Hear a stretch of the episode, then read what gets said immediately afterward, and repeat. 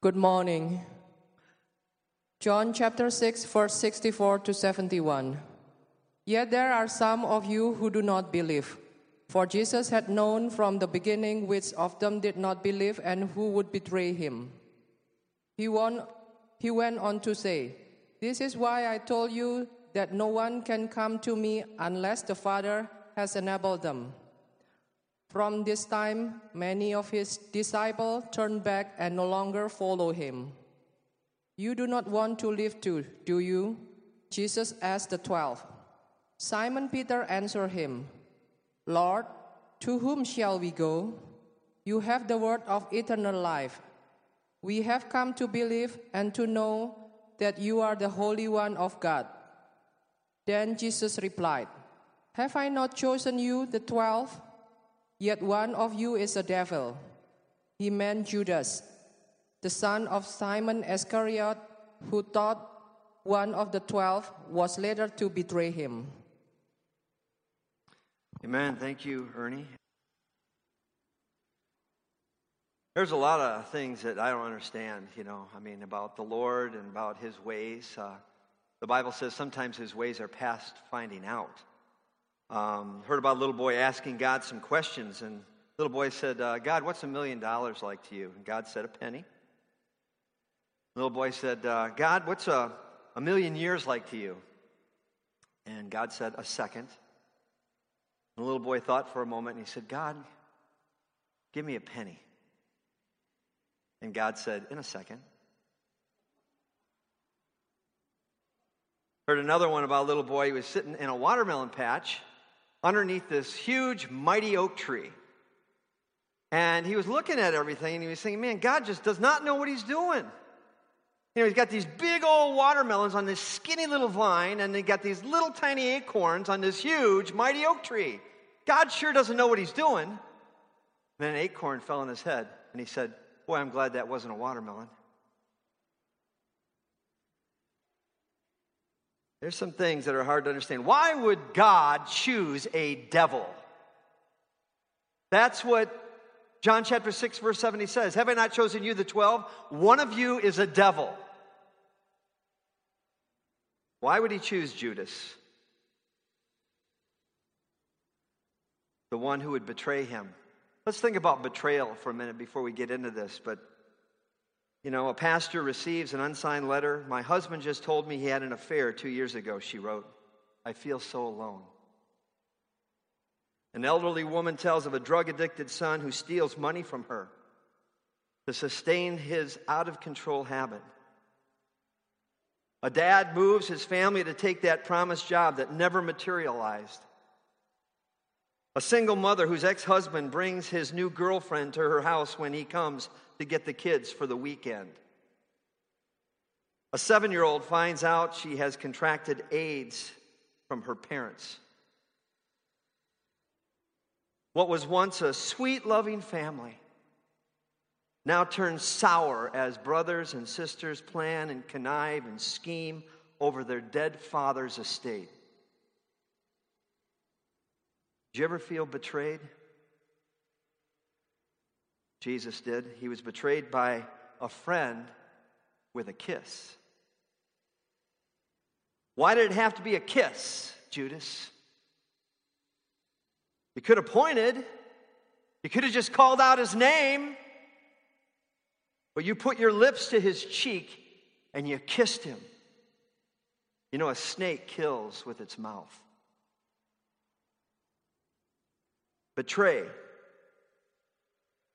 this word is an eighth of an inch above betroth in the dictionary, but a world from betroth in life. It's a weapon found only in the hands of one you love.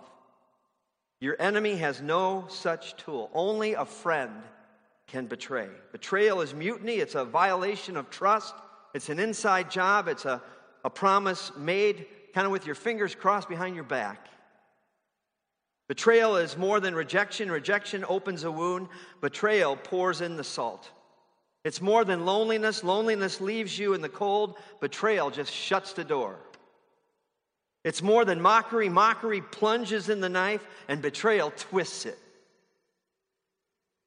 Betrayal is more than an insult. An insult attacks your pride, betrayal breaks your heart. The nail of betrayal is sharp, and it was driven right through the heart of Jesus. And in our text, we read in John chapter 6, Jesus said, There are some of you who do not believe, for Jesus had known from the beginning which of them did not believe and who would betray him. Jesus said, Have I not chosen you, the twelve, and one of you is a devil? And as Paul Harvey, you know, he's deceased now, but the radio guy, Paul Harvey, used to say, Now that's a strange. Why would Jesus choose a devil? Why would he choose a snake? May I suggest six pretty good reasons? You can probably add to the list. Pretty good reason number one that prophecy might be fulfilled. That's a good one. I want you to look at John chapter 13. John 13, 18 for a minute. Jesus is speaking. He said, I'm not referring to all of you. I know those who I've chosen, but this is to fulfill the scripture. He who shares my bread has lifted up his heel against me. Jesus, after washing the disciples' feet, said, I know who I have chosen. Who was it that ate bread with Jesus? It was Judas with him at the table, and Jesus said, Hey, nothing's gotten out of hand here. Nothing has taken me by surprise. I know exactly what I'm doing. The scripture that Jesus is referring to is from Psalm chapter 41, verse 9. Judas, Judas sat at the table with Jesus. He walked with Jesus. He talked with Jesus. They were companions. They were friends. They had times of fellowship together, many meals together. And yet, Judas, he lifted up his heel against Jesus. Only a friend can betray.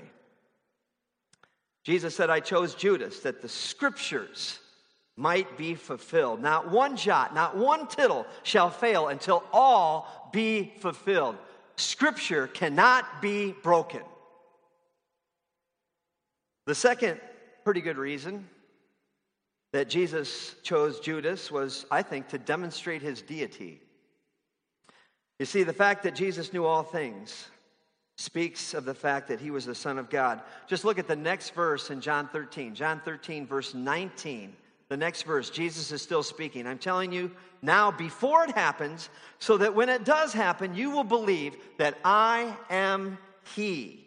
Now, who is the He referring to? The Messiah that was prophesied in the Psalm. This is a messianic Psalm, Psalm verse four, uh, chapter 41. And Jesus is saying, I'm telling you before it happens, so when it does happen, you're going to know that I am the one of whom the prophecy speaks. Jesus said, I tell you before it even comes to pass that you might believe that I am He. Did you know that there are more than 333 prophesi- precise prophecies dealing with the person of Christ? It's absolutely impossible that these scriptures could have been fulfilled by chance in any other person. There are more than 30 exact descriptions of crucifixion in Psalm 22 alone, written hundreds of years before crucifixion was even a known form of execution the ancient Jews used to execute by stoning. And yet we read in Psalm 22, they pierced my hands and my feet. We read the very words that Jesus would say from the cross. We read the words of his enemies as they taunted him. We read in Psalm 22 how they cast lots for his garments, for his vesture. What I'm trying to say is this that all these scriptures piled on top of one another prove beyond a shadow of a doubt the deity of Christ John 13, 19, I tell you before it even comes to pass that you might believe that I am He. So, why did Jesus choose Judas? That prophecy might be fulfilled, to demonstrate his deity. And thirdly, the third pretty good reason that Jesus chose Judas is so that he would be an encouragement to us. I mean, that's a possible reason. I mean, how could Judas ever encourage me? Jesus knew that down through the corridors of time, through the centuries of Christendom, that there would be others just like Judas. Judas was a first class, A number one hypocrite, which means a play actor. He was a pretender. And Jesus knew through the centuries that there would be many, many hypocrites. But you see, Jesus allowed a hypocrite to be in the inner 12 that he might show to us, in spite of all that a hypocrite can do, that his church cannot and will not fail. Jesus said, I'm going to build my church. The gates of hell will not prevail against it. A Jimmy Bakker can't stop the church. A Jimmy Swaggart can't stop the church. Elmer Gantry can't stop the church. Jim Jones will not stop the church and cannot destroy the church of Jesus Christ. You can fill your own name in there that you think is a hypocrite. Aren't you glad that the other 11 didn't quit? Aren't you glad that Simon Peter didn't say, Well, if that's the way a Christian acts, I'm never going to go back to that church again? No, he didn't say that. He was the mighty, flaming apostle of Pentecost. What I want to say to you is this don't you let the nail of betrayal, don't you let a Judas, don't you let a hypocrite keep you from getting the best out of life. Because there are many phony baloney Christians running around. But don't you know that every counterfeit Christian only proves the validity and the worthwhileness of a real Christian? People don't counterfeit gum wrappers, they counterfeit $20 bills. Every counterfeit Christian only proves the validity and the worthwhileness of a real Christian. And Jesus allowed Judas to be a hypocrite in the ministry so that it could be actually an encouragement to us. And there were 11 more disciples who went on and who served the Lord. And because of them, you and I are enjoying the faith that we have today. Hypocrites cannot stop the work of God. Jesus said, I'll build my church, the gates of hell shall not prevail against it. Reason number four, pretty good reason number four that Jesus chose Judas was to show what I think the inadequacy of the social gospel. The inadequacy of the social gospel. When was it that Jesus said, I have not chosen you 12? Or I have I not chosen you 12 and one of you is a devil? Well, it's right there in John chapter 6 it was, that Ernie just read. What's the context? It was right after Jesus had fed the 5,000 that Hermie preached about a few weeks ago. He had performed one of his, one of his most notable miracles. I mean, you think after that Jesus fed all those people, they would have been following him in the right way. But look at John 6 47 to 51. It says, I tell you the truth, he who believes has everlasting life. I am the bread of life. Your forefathers ate the manna in the desert, yet they died.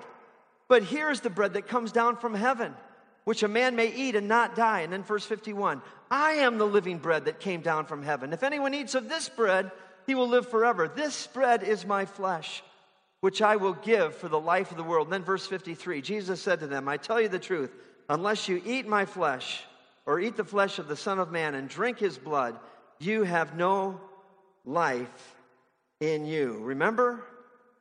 Jesus had just fed the 5,000. Now, what was Jesus saying? Jesus was saying that physical bread was not enough. It's not enough to feed a person's body. A person needs to feed on Jesus.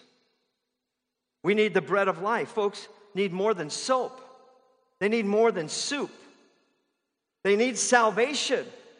That's what the cross is all about. We need the Lord Jesus Christ. Many folks say, well, with all the hunger and the poverty in the world, can't you do something more practical for the world than preach this resurrected Jesus? Now, there are folks today who say that it's the church's job to house those who are not housed, to educate those who are not educated to feed the hungry and to train people for jobs and all these things. And if that's all that we do, we have failed. And we have failed terribly. Jesus had just fed the 5,000. But they went away. They left like rats leaving a sinking ship. Jesus had to turn to his disciples and say, Hey, are you guys going to go away too? Everybody says, Change the environment and you'll change the person. Give people a better chance. Give them a better environment. That's what people need. A person doesn't need primarily a better environment. We need Jesus. We need Jesus. We don't need just bread, we need Christ. Judas and many others were there at the feeding of the 5,000. And it was there that Jesus said, What you need is spirit. What you guys need is life. And it was then that Jesus gave the warning about Judas. I mean, there have been few men in history that have had a better environment than Judas. Judas lived three years, didn't he, in the personal company of Jesus Christ, and yet Judas died and he went to hell. If environment is the answer, what happened to Adam and Eve in the Garden of Eden? You won't find a better environment than the Garden of Eden. It wasn't in the slums of Chicago that Adam and Eve fell, it was in the Garden of Eden. Now, before I get any nasty letters, I'm not saying that we shouldn't be interested in feeding the hungry. Because we should. And if we're Christians, we will. And I'm not saying that we shouldn't be interested in housing homeless because we should. And if we're Christians, we will. What I'm saying is this there is no substitute for the preaching of the gospel of Jesus Christ. Billy Graham perfect example, preaching the gospel of Jesus all over the world. People coming to Christ through the preaching of the simple message of the death, burial, and resurrection of Jesus Christ, that He died for our sins according to our scriptures, and He was buried, and on the third day He rose from the dead according to the scriptures. Then He got Franklin Graham, Samaritan's Purse, you know, taking care of the needs of disaster related victims and the shoeboxes and a perfect balance between that preaching of the gospel of Jesus and taking care of some of the needs in our world. Why did Jesus choose Judas? I'm sure to know the inadequacy of the social gospel. He fed 5,000 people, Judas was there. And then Judas turned around and he betrayed him. And he died and he went to hell. What difference does it make if folks live in nice homes and eat vitamin enriched food if they die and they go to hell? What a terrible thing to die without Christ. What a terrible thing to live without Christ. A fifth uh, pretty good reason that Jesus chose Judas was, I believe, to give a solemn warning to church members. Remember, Judas was one of the trusted 12. Remember, he held the purse. He could say he was a church member, uh, he was the treasurer. See, Judas was there in the flesh with Jesus. Outwardly, he was a very good man. Uh, he ran around with the right crowd. He spent three years with the 12 under the ministry of the Son of God. Judas had a good reputation. He was chosen to take care of the money. And when Jesus said, Hey, one of you guys is going to betray me, nobody said, Hey, I bet it's Judas. Not one of them said that. They said, I wonder if it's me. Who is it? Lord, is it me? Who's going to betray you, Lord? Not one of them pointed a finger at Judas. He was the last person they thought would betray the Savior. Judas was a religious worker. He went out to preach the gospel with the 70. He was with them when all those miracles took place. He saw it all. He, was, he had the outward appearance of a saint, but an inward heart and soul of a devil. Judas was a church member, but Judas was lost. He was whitewashed, or he was whitewashed rather than washed white. And when Judas walked out into the night, even the disciples didn't put it all together. Remember, they thought he might be going out to give something to the poor. Could there be people in our churches like Judas? Headed for hell, surrounded with baptismal certificates and Sunday school pins and names on the membership roll. Suppose we were to ask Judas a question Judas, are you saved? Well, I'm a church member.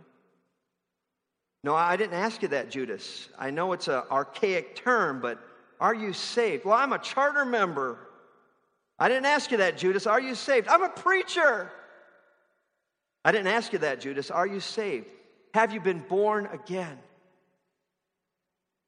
I go to this church every Sunday. I'm a Sunday school teacher. I've worked in the church. I've been baptized. I know the plan of salvation. Well, you're not saved by the plan of salvation, you're saved by the man of salvation, and his name is Jesus. Judas knew the plan of salvation, but he never really trusted in the man of salvation. 1 Corinthians 13 5 says, Examine yourselves to see if you're in the faith. Are you born again? Are you saved? How do you know? Because somebody told you? Because you walked up and shook some preacher's hand? Is that the way you know you're saved? If that's all, I feel sorry for you. Friends, when you trust Christ, you have the Word of God and you have the witness of the Holy Spirit. And Jesus allowed Judas in the ministry to give us church members a solemn warning. Here was a man that was up to his ears in religiosity who worked for Christ, and yet he was lost. Examine yourselves to see if you're in the faith. Jesus, he was the door, door to heaven. And Judas kissed the door to heaven and he went to hell. Have you come that close? Are you almost a Christian or almost persuaded like King Agrippa in Acts chapter 26? Well, the last reason, the last pretty good reason that Jesus chose Judas, I think, was to show the damning power of sin. Now, I don't really believe that when Judas began to follow Jesus that he had in his mind to betray Jesus. Jesus knew that he would, but Judas didn't know that he would. Judas, I think, was very sincere to begin with, but he never really repented of his sin. And I think that seed of sin uh, grew and it blossomed, and he was even amazed at what he did. It, the Bible says that he was filled with remorse. Judas had the heart of a devil and it came out. Now, I think sometimes our culture, you know, in our environment and our training kind of holds us in, but you will never know the sin that lurks within your heart. The Bible says of you that your heart is deceitful above all things, it's desperately wicked. I think we're all capable of anything.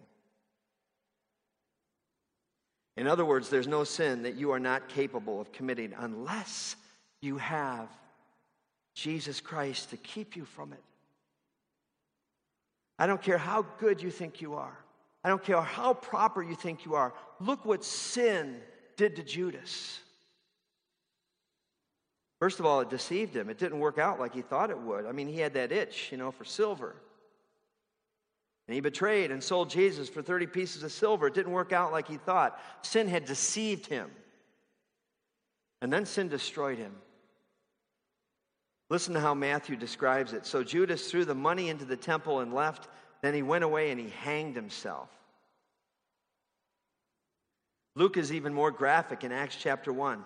With the reward he got for his wickedness, Judas bought a field. There he fell headlong. His body burst open, and all his intestines spilled out. You know, sin is not a pretty sight. Sin deceived him, sin destroyed him, and then finally, sin damned him. Matthew 26, 24. The Son of Man will go just as it is written about him. But woe to that man who betrays the Son of Man. It would be better for him if he had not been born. Some say Judas had salvation and lost it. He never had it. He never believed. Jesus, Jesus knew from the beginning who they were that believed not. Others would have us believe that, you know, Judas just made a mistake and then he went to heaven. He did not. He departed and he went to his own place. Better he had never been born. Acts chapter 1, verse 25. Judas never lost his salvation, he never had it. Sin deceived, sin destroyed, and then sin damned him. And God allowed the record to be written right there in the Word of God that it might be a warning for us. This nail of betrayal is sharp, but oh, what a price to pay. So, why did Jesus choose Judas? Certainly that prophecy might be fulfilled. Clearly, to demonstrate his deity, possibly to encourage us, also to show us the inadequacy of the social gospel, and also to give a solemn warning to church members. And last but not least, to show us the deceiving and the destroying and the damning power of sin. Those are a few pretty good reasons why Jesus chose Judas. But have you ever thought, why did he choose me? I mean, wasn't it my sin too that nailed Jesus to the cross? I mean, the Bible says, all we like sheep have gone astray, not just Judas.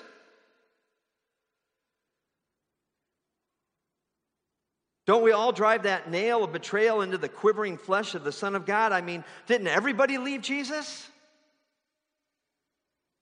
I mean, look at the people around the cross. The crowd did. They suffered from mob blindness, they blocked each other's vision of Jesus. The disciples did.